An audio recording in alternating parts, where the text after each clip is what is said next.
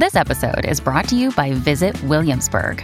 In Williamsburg, Virginia, there's never too much of a good thing. Whether you're a foodie, a golfer, a history buff, a shopaholic, an outdoor enthusiast, or a thrill seeker, you'll find what you came for here and more.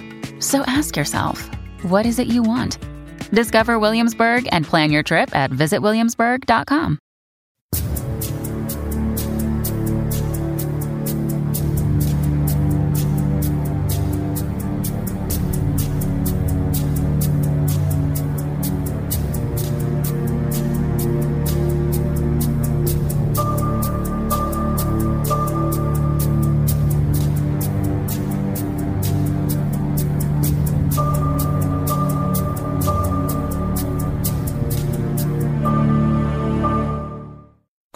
Is a true crime podcast that may contain discussion about violent or disturbing topics. Listener discretion is advised. I'd like to welcome everyone to episode four, season four of Criminology. We're continuing our coverage of these 2018 cases solved with DNA and help from Parabon, GEDmatch, and genetic genealogy. In the last episode, we covered the case of Tanya Van Cuylenborg and Jay Cook, who were murdered in 1987. And their case was finally solved after 30 years. In this episode, we're going to cover another case that was solved after 30 years. And this is a tough one. It's the case of eight year old April Marie Tinsley. But before we dive into this episode, let's take care of some quick business starting off with our Patreon shout outs. I want to give a big shout out to Molly Villarreal and Maggie Lawrence for becoming Patreon supporters. We appreciate that very much. And thanks as always for your continued support. We can't tell you enough how much we appreciate it. And Patreon supporters get some different goodies, which include ad free early access to our episodes. If you'd like to support Criminology on Patreon, please visit patreon.com slash criminology. And more, if we have to talk about our new book, the Golden State Killer book is out now in paperback based on our coverage in season two of the case. It's titled Criminology True Crime Podcast Presents The Case of the Golden State Killer. And you can find that right now out on Amazon. And finally, we have one more thing we'd like to tell you about, and that's something we talked a little about in last week's episode. The website discoverpods.com is accepting nominations for the best podcast of 2018. If you think criminology is worthy of being on that list, please visit discoverpods.com to fill out your ballot right away because voting ends on October 26th. All right, more if we have all of that out of the way, let's get into the case for this episode. You know, all of these cases, all of these crimes that were solved in 2018 using DNA along with Parabon, GEDmatch, and genetic genealogy, they're remarkable and they're long overdue. All of these cases were so very deserving of being solved.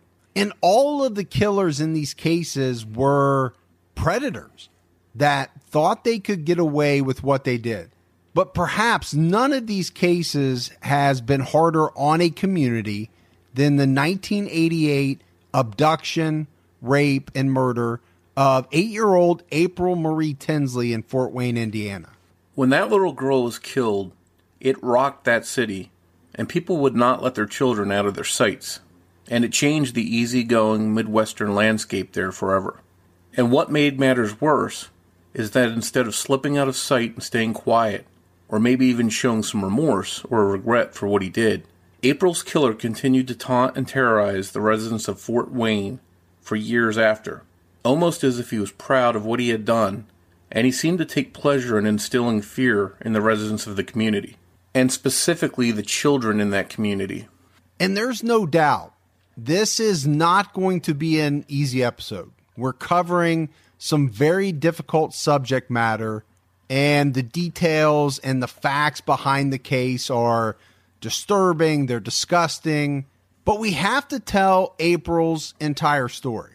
And if you don't already appreciate these cases that have been solved in 2018 using all of this technology, You will by the end of this episode. And we have an amazing interview with April's mother that you just don't want to miss. But let's go back to Fort Wayne, Indiana in the 1980s. Fort Wayne was a staple of the Midwest. This is a big city, but with a small city feel where everyone somehow seemed to know each other. But in reality, Fort Wayne is the second largest city in the state of Indiana. In 1988, it had a population of roughly 173,000 people. It's located in Allen County in the northeast part of Indiana. It was back then, and it still is, a middle class, mostly blue collar area of the Midwest. In the 1980s, Fort Wayne and some of the surrounding areas were hit hard by a downturn in manufacturing jobs and an increase in crime. But people there stuck it out and stayed there because it was their home, and they liked the way of life that they had there. One of these families there at that time was the Tinsley family. Michael and Janet Tinsley lived on the south side of Fort Wayne on the 300 block of West William Street, along with their children, 8 year old April and 2 year old Paul. They were happy to call Fort Wayne home. They had extended family in the area, and they pictured their kids growing up there. Eight year old April was a little girl with blue eyes, a hint of a mischievous smile, and a head full of curly, sandy blonde hair. The shy Fairfield Elementary School first grader enjoyed roaming around her neighborhood and visiting friends. And on April 1st, 1988, that's what April had planned to do. It was both April Fool's Day and Good Friday. It was an overcast day with rain in the forecast, but as is the case with most kids that age, a little bit of rain was not going to stop April. She was extremely excited to start her weekend because she had been let out of school early that day. After school, April came home and had lunch.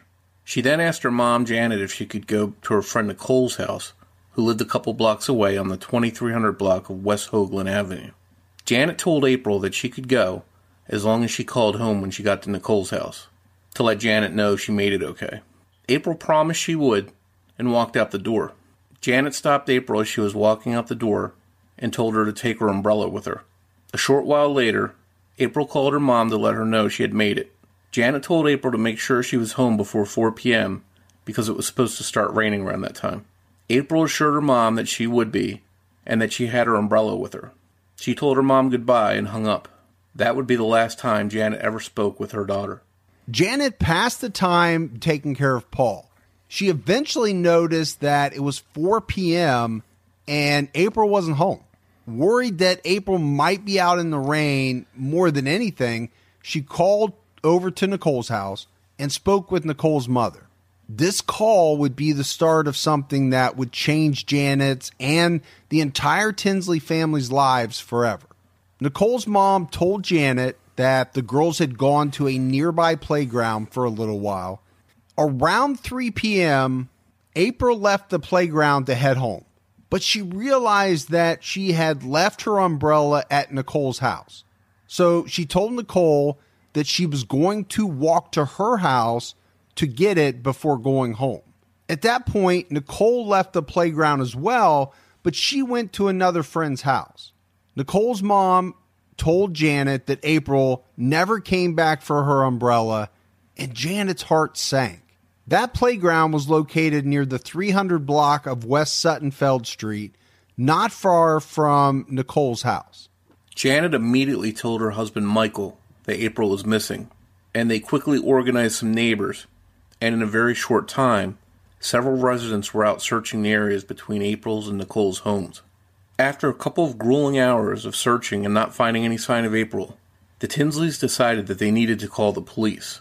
When police arrived at the Tinsley home, Janet was a wreck, understandably, but she managed to supply police with a photo of April, as well as a thorough description of what she was wearing that day which was a pink and red jacket and light blue jeans with hearts on them.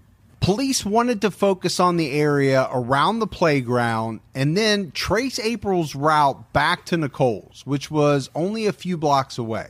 As they did this, they found no signs of eight year old April, and they gradually spread the search out over several blocks. And by that point, there were nearly a hundred police and residents looking for April, but still there was no sign of her.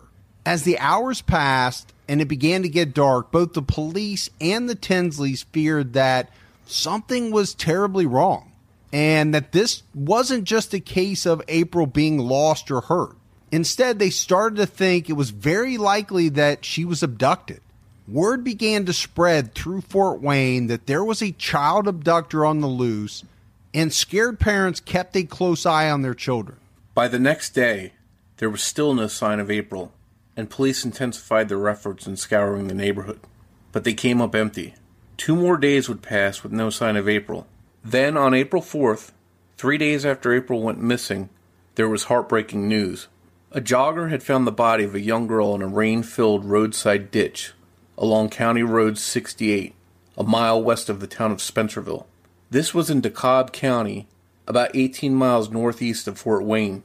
When police arrived at the scene where the body was found, a little after 3:30 p.m., many of them knew in their gut that the body would turn out to be that of April Marie Tinsley. And sure enough, when the young girl's body was retrieved, the clothing on the body matched April's. Police soon verified that the remains were indeed that of April Tinsley. This was a devastating discovery for police, and they had to break the news to April's parents that their little girl was dead. But they also still had the job of figuring out what happened to April. April's body didn't show obvious signs of how she was killed. Police theorized that she was murdered and most likely suffocated. Police determined that April was killed elsewhere and dumped where her body was found. She was completely clothed, other than one missing shoe. As police searched the area where April's body had been dumped, they found a sex toy wrapped in a Sears bag. And this was a very odd sex toy. It was unusual. It was described as a dildo with a crank on one end. Now, this is information that police chose not to release to the public because they definitely thought it was connected to April's murder. But what this did was it led police to speculate that April was sexually assaulted. Police did eventually find April's missing shoe in the surrounding area. It was on the opposite side of the road, almost 300 yards from where her body was found. This was yet another piece of information that police chose not to release to the public. An autopsy performed on April verified investigators' early suspicions. April had indeed been suffocated, and despite being almost fully clothed, she had been sexually assaulted. Police knew that they had a monster on their hands, and they needed to kick their investigation into overdrive in an effort to catch this predator. Fort Wayne police asked the public for help and received several tips. One of them in particular seemed to be very credible. On April 5th, a witness came forward and reported that she had seen a girl that she believed was April Tinsley walking in the area where she disappeared from on Friday, April 1st. The witness told police that as the young girl crossed the street, a beat up blue truck with loud tailpipes pulled up alongside of April. After a moment, the truck pulled away and the young girl was gone. The witness didn't actually see the girl get into the truck. This witness described the driver of the truck as being a white male, possibly in his early 30s, with dirty blonde or brown wavy hair. Based on the eyewitness description, police felt that this person actually saw April's abductor and they created a composite sketch that they immediately released to the public on April 7th. Their hope was that someone in the public would recognize the man in the composite or his blue truck. On April 8th, a week after her abduction, over 150 mourners attended April's memorial service at the Faith United Methodist Church. Trying to pull out all the stops, the FBI was also called in to try and identify April's killer. Police dug through any known sex offenders in the area. Investigators left no stones unturned to catch this killer. Tips continued to come in, and one by one, police checked them out. but none of the tips led anywhere. Police did become interested in the 34 year old local man with reported ties to Satanism. Although police arrested him for another crime, they didn't have any information or evidence linking him to April's murder. In late April, less than a month after the murder, police announced that they had DNA evidence collected from April's underwear, and that if they found the right suspect, they would know it for sure. Now remember, this is 1988. This is the very early stages of DNA science. The sample was examined by a lab in Maryland, who at the time were doing groundbreaking work with DNA. This DNA didn't lead anywhere immediately, but it was a harbinger of things to come. Over several weeks, the tips and leads dwindled. Weeks turned into months with no arrest. During this time, the Tinsley family was heartbroken and devastated by the loss of their only daughter. But they tried to go on as best they could for their son, Paul. A year passed with no breaks in the case, and then another year. The April Tinsley murder case was cold, and it looked like a killer might get away. The city of Fort Wayne began to loosen up a little over time, and eventually parents let their children have more freedom. After all, there hadn't been any more child murders or abductions. But in May 1990, just a little bit past the two year anniversary of April's murder, something happened that once again put both police and area residents on alert. On May 21st, a young boy discovered a shocking message scrawled on the side of his family's barn and reported it to police. The barn in question was located in DeKalb County, about 10 miles from where April's body had been found. The message, written in crayon with a shaky hand and filled with spelling errors, read as follows I killed eight year old April Marie Tinsley. Did you find her other shoe? I will kill again. Ha, ha, ha. Police knew that this message was from the killer and not a cruel hoax. The line, Did you find her other shoe? was something that caught their attention, something that only the killer could know. Police made the decision to release images of the handwriting, hoping that someone would recognize it and come forward. And although tips came in, none of them led to any new breaks in the case. It did, however, lead to renewed concerns in Fort Wayne among its residents. Then in June, only a few weeks after the barn writing was discovered, the unthinkable happened. The body of a young girl was discovered in a ditch off Coldwater Road in Fort Wayne. The body was identified as that of seven year old Sarah Jean Bowker. The coroner, Dr. Philip O'Shaughnessy, determined that Sarah had been raped and suffocated, just like April Marie Tinsley two years prior. He had also been the medical examiner in April's case. And in his opinion, he thought that the same person that killed April may have killed Sarah. And this was based on the fact that the crimes and injuries were just so very similar. So you have the second murder of a little girl in Fort Wayne in less than two years. And this set off shockwaves in the city. And people were once again on high alert and afraid to let their kids out of their sight. FBI profilers didn't agree with O'Shaughnessy, and based on evidence that they found, they felt that Bowker and Tinsley were killed by two different people. Police investigated the Bowker case, and five years later, in 1995, they concluded that a man named Roy Hensley, who was a family friend of the Bowker family, was likely Sarah's killer. The problem was that Hensley had died the year before in 1994, but based on the circumstantial evidence, they closed the case. It wasn't long after Sarah Bowker's body was found that April Tinsley's parents, Janet and Mike, decided that the spotlight was too much to handle and that they were having to relive April's case over and over again. It opened up old wounds for them, and they decided to move away from Fort Wayne in 1991. After the barn riding incident, just as quickly as the killer had come back to taunt police, he vanished. For the next several years, there was no sign of the killer.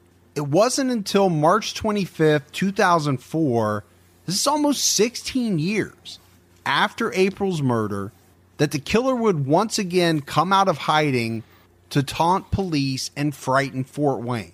A young Fort Wayne girl discovered a plastic Ziploc bag inside of her bicycle basket. She took it to her parents, who called police. Inside the bag was a note written on yellow lined paper, was scrawled in messy, unstable writing, and it read, Hi, honey, I've been watching you. I am the same person that kidnapped and raped and killed April Marie Tinsley. Here is a present for you. You are my next victim. If you don't report this to police, or I don't see this in the paper tomorrow or on the local news, I will blow up your house, killing everyone but you. You will be mine. Police quickly determined that the note was written by the same person who had written on the barn door 14 years earlier. Even more disturbing was what else was in the bag. Investigators found a semen filled condom. DNA testing on it would conclusively link it to April's killer. This sinister correspondence was not the last from the killer. Over the next few months, other bags turned up attached to young girls' bicycles. One was found in a mailbox. One of the letters read, I am the same person that kidnapped, raped, and murdered April Tinsley. Ha ha. In total, there were three bags left with letters, and each contained a used, semen filled condom. The fourth and last bag left by the killer included a letter that read in part Hi, honey, I've been watching you. Here is a picture of my, but we don't know what the my is. That part was redacted by police. Now, part of it also read, I can't wait to get my hands on you. Along with the letter were several Polaroid photos of the killer's nude lower body and his penis. So, most likely, that is what he's referring to in that first part of the letter. It appeared that he was masturbating in the photos. And these photos gave police some valuable insights and clues to work with. First off, Polaroid cameras and film were not widely used or available in 2004. So they knew that the killer owned or at least borrowed one. In one of the photos, police noted a distinct green paisley pattern bedspread. Some portions of these photos and letters were released to the public, but none of it led to anyone coming forward with information. After this 2004 correspondence, the killer dropped from sight and there was no confirmed contact from him again. The photos and letters revealed clues about the killer. In 2009, the FBI released a profile of April Tinsley's killer based on the correspondence and all of the other information that they had about him. He was a white, circumcised male. In 2004, he was in his 40s or 50s. He lived and or worked in the northeast section of Fort Wayne or Allen County. He frequented places where children were likely to be and focused on young girls. He had low to medium income. He owned or borrowed a Polaroid camera in 2004. In 2004, he had hair on his lower legs. And in 2004, likely owned or borrowed a forest green pickup truck with a matching camper shell. This last item was due to a witness seeing a similar vehicle pulling away from one of the girls' bikes where a note was left. Despite the 2009 FBI profile, there were no leads, there were no breaks in this case. And this is a good spot to assess what this monster had done up to this point. In 1988, he abducted, raped, and murdered April Tinsley. Two years later, he wrote on a barn door as if to brag about it and taunt police, almost saying, you know what, screw you. You can't catch me. Then, 16 years after the murder, he came back again to terrorize the city and leave disgusting, vulgar, and threatening letters and semen filled condoms where young girls would find them. All of this was beyond sick, and all definitely pointed to a man that had no remorse and got off on terrorizing people, specifically young girls. This was definitely someone that needed to be caught. If there was good news, it's that he left a lot of DNA along the way, and that would eventually be his downfall. It would take time, but DNA science and tools were advancing steadily, And in 2016, investigators in the Tinsley case turned to Parabon Nanolabs, who were making headlines for generating composite sketches of what an offender might look like based on his DNA. Using the killer's DNA, they created a snapshot composite and profile of some physical traits of the killer. This snapshot concluded that the killer either had fair or very fair skin, hazel or green eyes, and brown or black hair. His ancestry was also 70% Central East European. This wasn't a lot to go on, but it's only one of the tools that investigators had at their disposal. Two years later, in 2018, it would be genetic genealogy coupled with DNA that would blow this case wide open. And it would be Parabon. Parabon Nanolabs, the same company that did the composite, they took the next steps to identify April Marie Tinsley's killer by submitting his DNA profile into GEDmatch. And it didn't take long to link the killer's DNA to relatives and ancestors in the GEDmatch database. And from there, that's where the genetic genealogy came into play. But as we know, as we've talked about, that's not an overnight process. But you have to imagine these detectives in the Tinsley case that have been searching for this scumbag for 30 years, thinking that in a matter of weeks, they likely would know the person they had been chasing for so long. Finally, that day came. Parabon's genetic genealogy team had narrowed the list of family members down to a pair of brothers in the Fort Wayne area. The names of these brothers were given to investigators, and from there, police needed to figure out which brother was the killer. Police put the brothers under surveillance and removed trash from the yards looking for DNA that matched the killers. And after searching for April's killer for 30 years, the DNA of one of those brothers 59 year old John D. Miller was a complete match to April's killer. On Sunday, July 15, 2018, Fort Wayne police confronted John Miller and asked him to come to the station to answer questions. He agreed, and at the police station, he confessed to killing April Tinsley. Miller was charged with murder, child molesting, and confinement. The news was long overdue for residents in the Fort Wayne area and for April Tinsley's family. Here's the Allen County press conference about that arrest.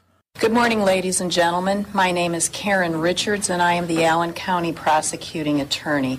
Anytime there is an abduction and murder of an innocent child, it is devastating to a community. And I think the anguish is only compounded when that crime is not immediately solved. The abduction and death of eight year old April Tinsley that finally culminated in an arrest on Sunday has haunted this community for over 30 years.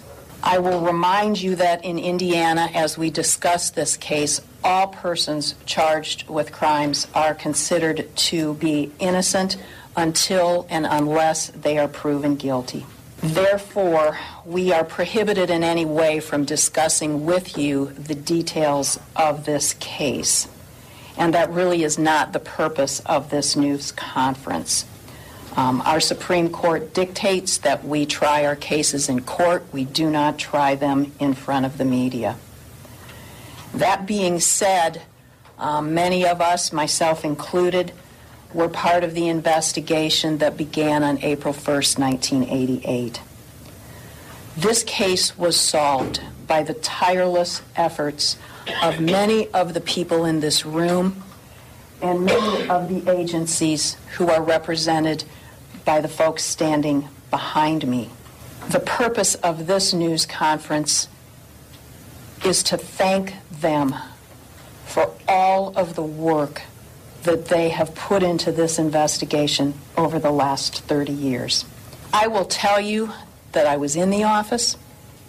I was part of this investigation when it started, and there has not been a day, a month, or a year that has gone by without someone in this room working on this case. There were so many different law enforcement agencies involved that it's hard for me to remember all of them. I'm going to try. but they have tirelessly been following every single lead that has been coming to them and investigating every possible new type of scientific technology to determine if that would assist them in solving this crime. Their dedication makes me very proud to be a prosecutor. It makes me proud to be part of law enforcement, and it makes this community proud of them. But it started out with the Fort Wayne Police Department, the Allen County Police Department, the Indiana State Police, the FBI, the U.S. Marshals, crime scene detectives, the Allen County Prosecutor's Office, the DeKalb County Prosecutor's Office, the media, and the National Center for Missing and, and Exploited Children has been so helpful to us. I want to tell you how much I thank them. And Parabon, they have done a fabulous job for us in this case. This case has haunted this community for 30 years, and I believe you have given us some closure. That being said, the few details that I can give you include the fact that the defendant's next court date is July 19th. At that time, formal charges will be filed. Other than that, there really are not details that I can give you on the case. Do you think that genetic genealogy is a game changer in cold case investigations? In general, yes, I do. What would you say to those out there who think they got away with their crimes? I think this case should tell them something different. Miller appeared in court before an Allen County judge the next morning, and the judge ordered him held without bond, and he gave prosecutors 72 hours to formally charge Miller. This arrest made headlines across the country, and residents in the Fort Wayne, Indiana area knew that they were safer. John Miller's brother talked about how shocked he was to find out that his own brother did this. But it's very clear that he didn't have any pity for his brother. As far as I'm concerned, when I when they told me that he confessed to this crime, my brother died. I'm done. The brother of John Miller, the man arrested for the 1988 abduction, rape, and murder of eight year old April Tinsley, asked that we not use his name or show his face. He says John stopped by his house at about 7.30 Sunday morning, as usual, to pick up some meals in the Sunday paper. Police arrested him at his Grabill trailer about an hour later. The brother rushed there after a neighbor called and said police questioned him for about an hour and a half and that he willingly gave a cheek swab for a DNA sample. They asked, uh, Have you heard of the April Tinsley murder? And I said, Don't tell me he's here for that. The brother says John was born a little slow and never had a girlfriend. He says John has worked at the Kendallville Walmart for about a dozen years, stocking the electronics department on overnight shifts. He also says in the early 70s, when he was a young teenager, John Miller spent time at Wood Youth Center, then a reform school, but he doesn't know why. His mom told him some information. I don't know if she knew for fact or, or but she said he got molested in there. If that happened, you know, maybe that triggered something in him that he thought was all right or something. I don't know. He says John's always had a temper, but he never imagined he might be involved in this case. What he did is just sick. I'm done with him. I, you know, like I said, he, his arraignment was today. I didn't go to that, and uh, you know, if they if they want me for for a witness or a, or something in court, they're gonna have to subpoena me or something because I don't have any intentions of going and seeing him or anything. The brother says in hindsight he should have picked up on an important detail years ago, but didn't. The handwriting on the paper that I seen on the news yesterday, that's his, that's his handwriting. He says he's glad their parents didn't live to see this, adding that, like everyone else, they both knew about the Tinsley case. And he says the whole thing makes him sick to his stomach. Whatever he gets, he deserves. You know. And I just wish he would he would have got caught a long time ago. Pay, he's gonna have to pay for what he did. Even if that's the death penalty? That, that little girl died, didn't she? There really isn't a whole lot that's known about John Miller other than what his brother mentioned. He would have been 29 years old when April Tinsley was killed. He wasn't married, never had a girlfriend, lived alone, and to support himself, he stocked shelves at Walmart. Now we know his DNA matched, But he also does look a lot like the sketch circulated in April's case. And as you heard in that segment with his brother, he thought that John Miller's handwriting matched the killer's. John D. Miller, for much of his adult life, lived in the town of Grabill, Indiana. It's about 15 miles northeast of Fort Wayne. But for a time in the 1980s, he used an address on the 4100 block of Bellow Drive in Fort Wayne, Indiana. I have to say, this has been a case that I've followed closely for a long time, since I was just out of high school. I've researched this case and written about it, and I had an image in my mind of what this guy would look like when he was caught. And he fits that to a T. Just imagine serial killer Ottis Toole with the jagged, unkept teeth. This guy looks the part. He looks like the guy you could picture doing something like this. I know he's presumed innocent until proven guilty, but one thing I know by now is DNA don't lie. Seeing this case solved was at the top of my true crime wish list, and I knew that covering this case wasn't going to be easy. Yeah, Morph, as parents, covering cases involving murdered children is never easy. April's mother, Janet Tinsley, agreed to talk with us about April's case and what the last 30 years have been like for her and her family as they've waited for justice for April's murder. Hi, Janet. Thanks so much for coming on to discuss April's case with me today. You're welcome. And I wanted to say right from the beginning just how happy I was when I saw that police had made an arrest in April's case. How good did that feel when police let you know that the man who did this to April had been caught? Uh, it felt real good. We were excited, but and then, and then in the same frame, we were like shocked because we wasn't really expecting it. I mean, it's been this long, and it was like are you for real? Are you, it actually really happening? And so you wanted it for so long, but then it actually happened. You almost didn't believe it was real. Right. And I imagine it was bittersweet for you because, on the one hand, you have an answer about who did this, but on the other hand, having that information doesn't bring back April. How tough has the last 30 years been for you and your family to deal with all this? Well, we've been through a lot, and it's we're still trying to cope with it and trying to figure out if it's you know actually reality, and uh, it's it's slowly. I mean, it's slowly coming together. and I've followed April's case for so many years, and I've wanted to see this case solved so badly, and I was happy to see that news that day that they had made this arrest. And I can only imagine, you know, how happy everybody in your area where you live was as well to, to find out that somebody that had done some bad stuff like that had been caught. Yeah. First, everybody kept saying, Are you sure it's him? You know, is the right person? They had to be like more than one. I said there, well, he admitted it. And I said there, well, we'll just have to, you know, take it day by day and see how it pans out. And I know crimes like this against children are hard to discuss, but at the same time, our kids are the most valuable thing we have in the world. So we need to let, you know, we need to not let cases like April's fly under the radar and, and it's important to remember them and talk about them to keep them from happening again.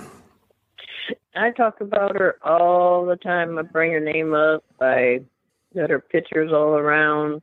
Anybody that talks about her, they they act like they're afraid to say something. I said, "Don't be afraid. You know, mention her name. You know, talk about her. I mean, she was she was a little she was a child. She was a human. Ain't like it's you know, she wasn't there. So I bring her I bring her up a lot. Yes, you don't want her to be forgotten, basically. No. Yeah.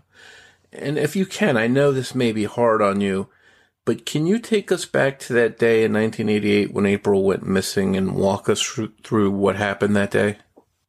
Oh, that day it was um, April Fools and Good Friday all on the same day, and all the children got out of school half a day, and she come home, ate lunch, changed clothes, and then she stole some of her Easter candy that was in her basket. She goes, I'm going, I want to go over to her friend's house and play. And I watched her, you know, go partially ways, and then she crossed the street. Knew she was right there, and they were there playing for a while. Then she went home like around four, and when she never came back, we all went up there, looked around, went to Nicole's house. They all came out, and then we um went to the little girl's house that lived two doors from her around the corner, and they said that Nicole stayed at the little girl's house, and April went out to go around the corner to get her the umbrella that she left. And they said at time she left at one little girl's house to go around the corner, she never made it to her friend Nicole's house. We we were that's when we all started panic, like where would she go? Who else she knew? And she knew she don't um, want her off because she, with her being shy and bashful. So it wasn't like her to just wander off and, and go someplace where she wasn't supposed to go. No. And how quickly did you did you get you know that panic to where you went out looking all over for her and, and how scary was that? Oh, it was pretty scary. I mean, not ex- don't know what you're you know you're doing, not expecting to you know go wandering up and down alleys, and trying to figure out you know what all friends she knew because she only knew a couple people that lived around there, and she um went to each and every place and looked and didn't find nobody. Then it was like I waited until like 6 p.m. They said you had to wait a couple hours, and then we called the police and had her, you know, have them help find her. And then that's when we had a, like over 300 some people search party going on.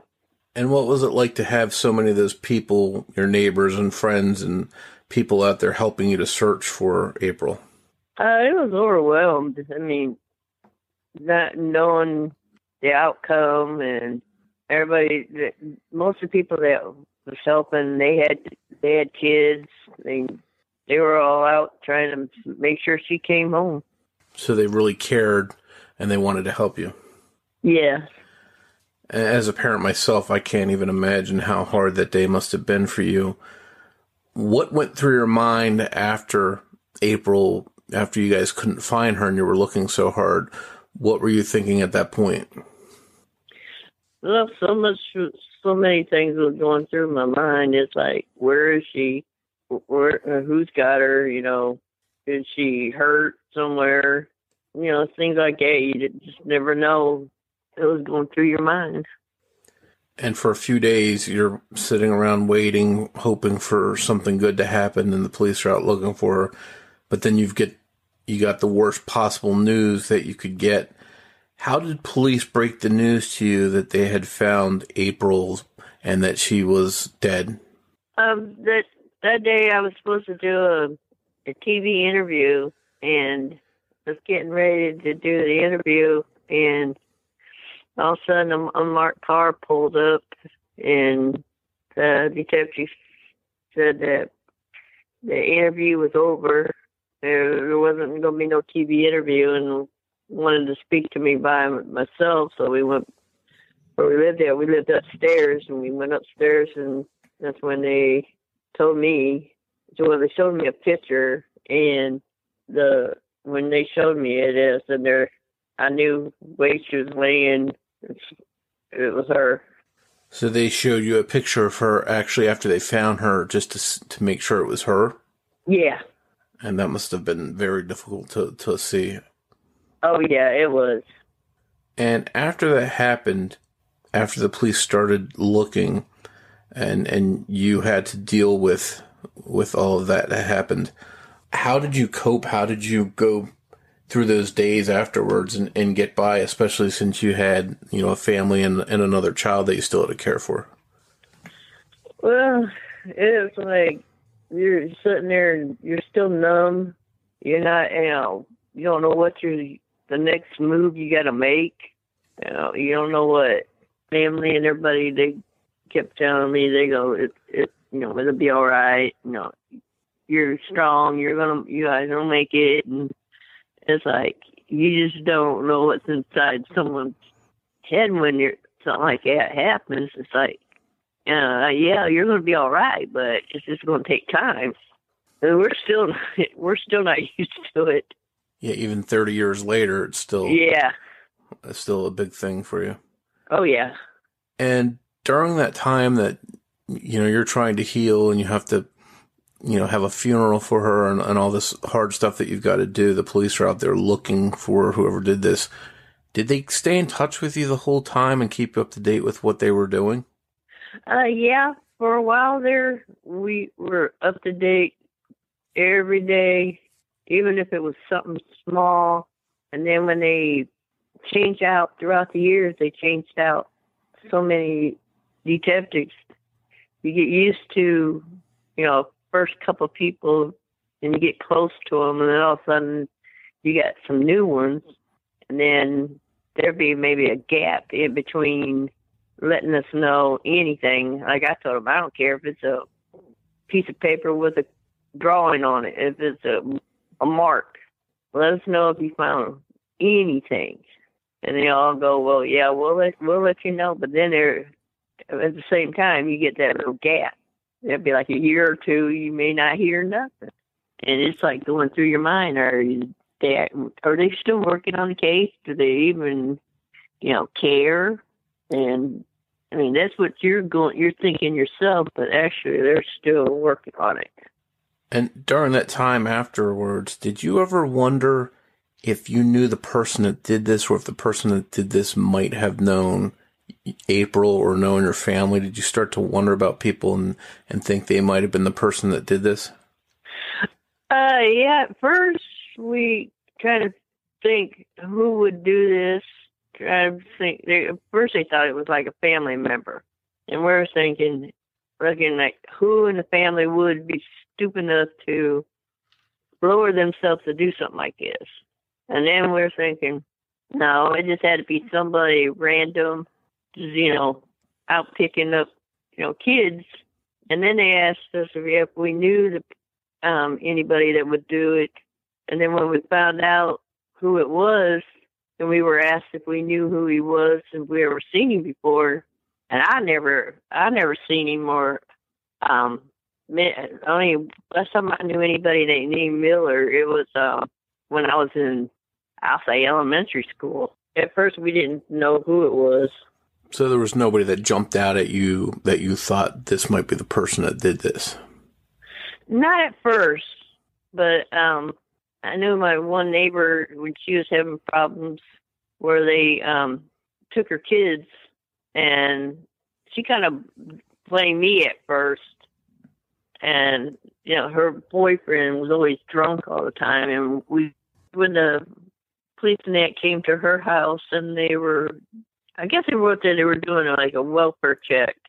And um check and see if her her house was clean like it was supposed to be. And apparently i guess they didn't like the way her house and that stuff was. So they they um called the people in and had a, removed her three kids, and I wasn't at home at the time. I was at I took get son to the doctor, and I was coming around the corner, and everybody kept telling me, "Don't go home.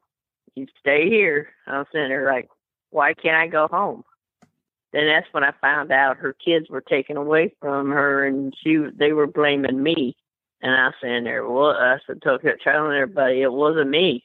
I didn't know nothing about this and then they said it was might have been like a revenge towards me but i guess we when we had to give a list of people that we lived around and the police interviewed everybody and i guess they cleared him so so you thought that it was possible that this person may have been mad because they thought you were the one that turned them in and had their kids taken away and they might have tried to get revenge by taking april yeah that's what they thought at first, but then it turned out to, it wasn't because I guess they talked to him DNA and everything. It, he got cleared, So then we were like back at the beginning, trying to figure out who who could it be.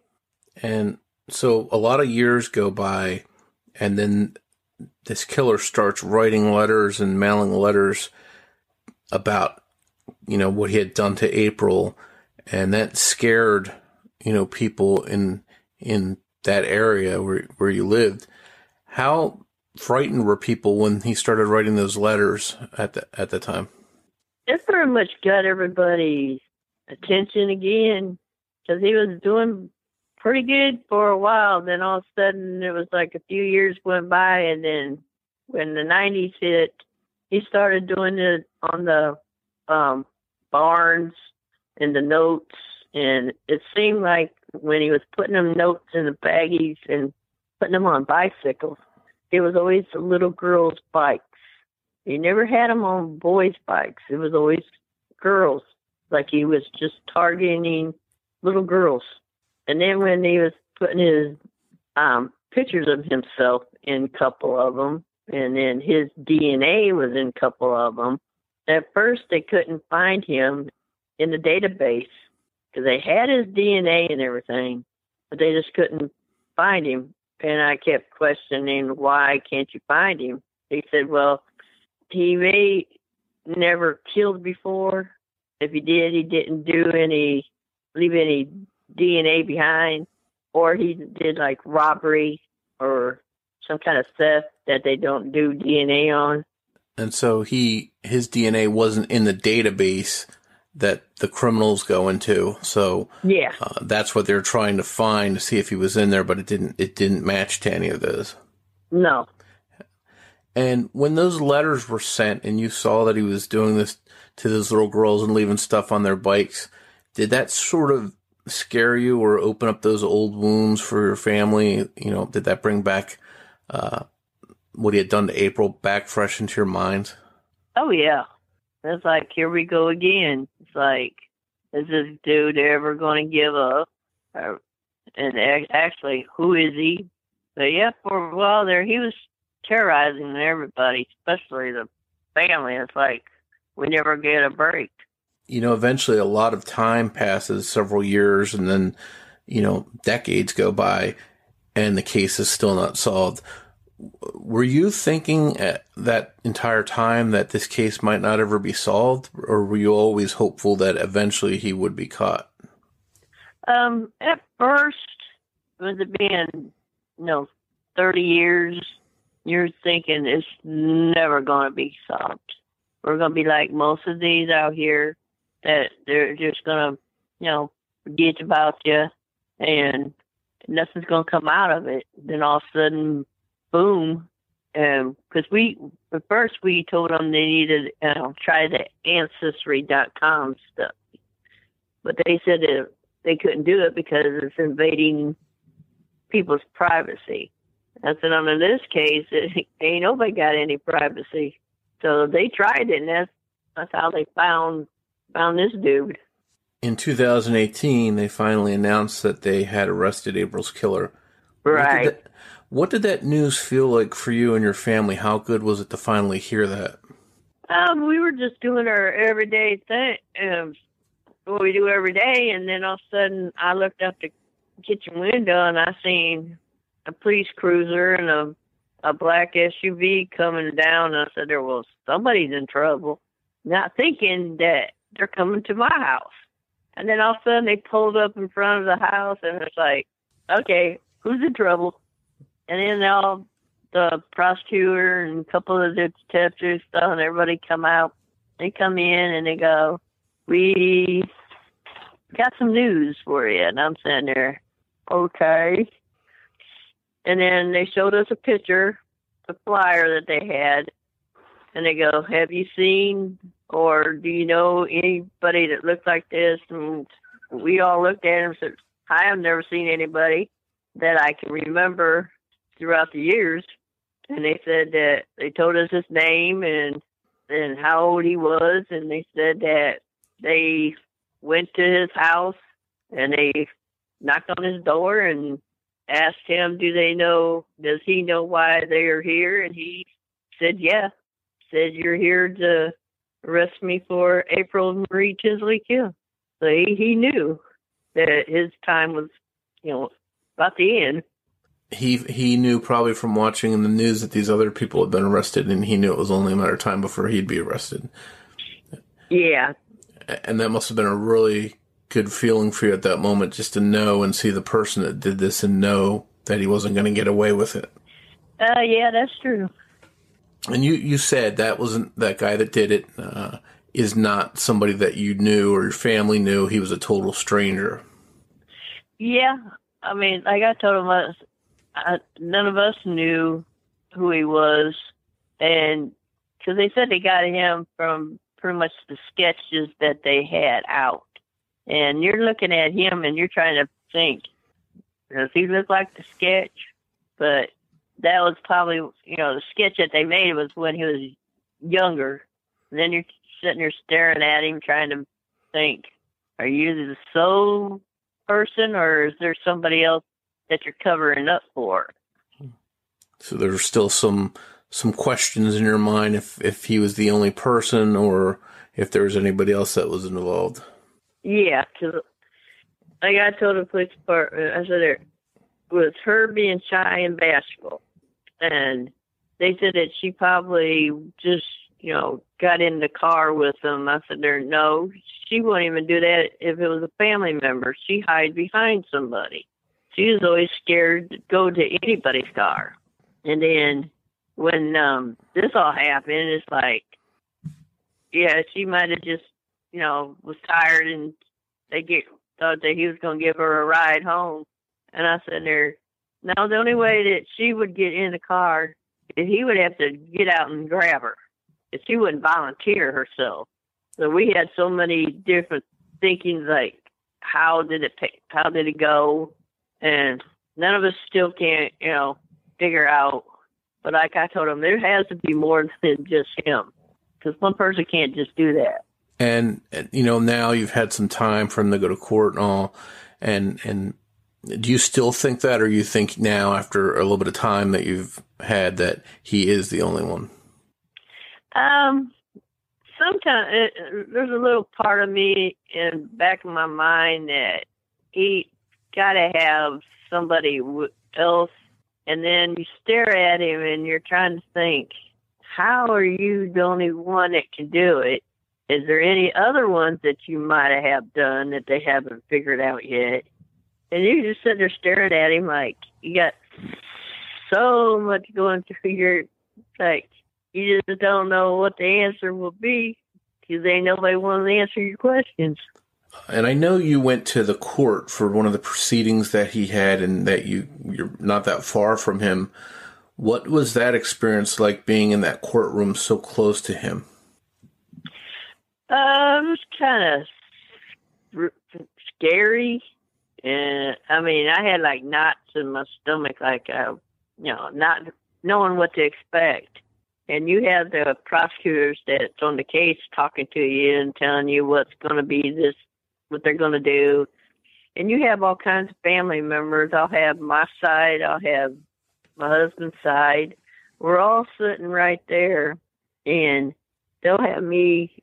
If they need to talk to me privately, they'll get me off the side, or um, we'll go out the doors. And then when they bring him if they have other cases before then, then he, his case will be the last one, and they'll bring him in there. You'll hear all the family members underneath the breath saying, calling him this, calling him something else, and I'm just sitting there, y'all shut up. I got my own words I like to say, but I can't. Did it make you angry? Did you have any kind of feelings when you saw him or you were close to him? What went through your mind? Oh, where we were sitting, I was in the front row, and he's probably, I don't know, 50 feet maybe. It wasn't too far, I mean, far enough, but I sit there and everybody else be crying. I'm sitting there just staring a hole from the side of his head. I don't, I never blink. I just stare. And the more I stare at him, the more I keep thinking, like, Yes, I finally got you, and you ain't getting away. I'm gonna fry. I'm gonna have you fried, I had all kinds of things going through your mind. And the last court proceedings we had, he um got him two lawyers and they're trying to get it moved out of the city of Fort Wayne to somewhere else so people don't remember. But like we said, I don't care if you, what part of Indiana you go to. Everybody, Everybody knows, knows yeah. about the case. Yeah. Oh yeah. And are you worried that when you go to court and you have to hear some of these things that it's going to be very difficult to hear some of the details that they talk about? Oh yeah, because um, the prosecutors did tell me they go, don't be discouraged. You're going to hear things and you're going to see things that has happened throughout the 30 years. I mean, we had 30 years of this. And I said there, yeah, most of it I was in the dark, but they they said you're gonna you're gonna be like it's gonna be like from day one. It's gonna start all over again, but at the end, the results are gonna be so much sweeter. And I said, yeah, I'm I made a joke about it. I said, "Yeah, we're going to party like it's 1999." you know, I, I, instead of focusing on the way that April died, I wanted to talk a little bit about her life and what kind of person she was. What kind of daughter was she for you, and what was it like having her in your life? She was shy, bashful. They said her. Everybody told me when um the way she acted and carried herself was like it was me reincarnated all over again. And she looked like me when I was younger, and they could swore she was like my sister. And but when I was 16, I told everybody when I get married, my first child, if it's a little girl, it's going to have blonde hair, blue eyes, and a little bit of curl in it, which she got the curl from her daddy. And when she was born, everybody goes, "You ain't got a name. You ain't got to tell us her name because we already know." Because I had it written down on a piece of paper. I even had my mom go get it notarized. This is what's going to be. This was actually going to happen, and I got I got my wish. So you had been planning on having April in your life even before she came along. Yeah. And then when she came along, she was exactly what you were hoping for. Oh yeah. I wish you had more time with her instead of the eight years. I wish I had too, because you think you throughout the years, you know, she could have been graduated, she could got married, and then you had one or three kids or whatever how many she wanted, and I mean she could have had a different outlook. Yeah, but when she died the way she did, it's like uh, they took that away from me. And, and every time when you go to court, you look at him and uh, you're thinking, you took something from me, I'm going to take something from you. And it's heartbreaking knowing what the Tinsley family endured for three decades. But if there's a face to this new era in crimes being solved through genetic genealogy, that face might just belong to April Tinsley. I think it really helps us to understand just what's at stake here in these cases being solved. John D. Miller appeared in Allen County Court on July 19, 2018, and his public defender entered a plea of not guilty. Miller then appeared in court again on August 8th, handcuffed and shackled at the wrist and ankles in an orange and white prison jumpsuit. He stood silent and appeared to shake as Janet Tinsley looked on from the front row, only yards away. This was the second in a series of court appearances that will likely result in a trial in 2019. If found guilty of the abduction, molestation, and murder of April Marie Tinsley, Miller could face the death penalty by lethal injection. So we'll have to keep an eye on this case and see what happens. And hopefully, justice winds up being served. That's all we have right now for the case of April Marie Tinsley. It was a horrific murder of a very young girl. And then so much time went by before they identified her alleged killer. And hopefully, soon, Morph, we will be able to remove that word because he'll be convicted. But join us for our next episode next week for yet another case solved this year, 2018, with help from Parabon, GEDmatch, and Genetic Genealogy. That's the case of serial predator Robert Eugene Brashers, who was tied to a series of attacks, sexual assaults, and murders across multiple states. This was a very, very bad guy. And we will discuss in detail his crimes and identification in episode five. If you like the show and you haven't done so yet, please take a minute, go out, give us a five star rating. You can give us a review if you want to. All of that goes a long way towards helping new people find the show. If you'd like to connect with us on social media, we're easy to find. We're on Twitter with the handle at CriminologyPod. You can also find us on Facebook by searching Criminology Podcast or by joining our Facebook discussion group called Criminology Podcast Discussion and Fans. As we leave you, we'd like to play a preview of a podcast called Murderish hosted by our friend Jamie. Her show's great and I think you'll really enjoy it. By the way, Jamie happens to be my co host on my other podcast, Crime Sphere. If you haven't had a chance to listen to Crime Sphere, you can find us wherever you listen to podcasts.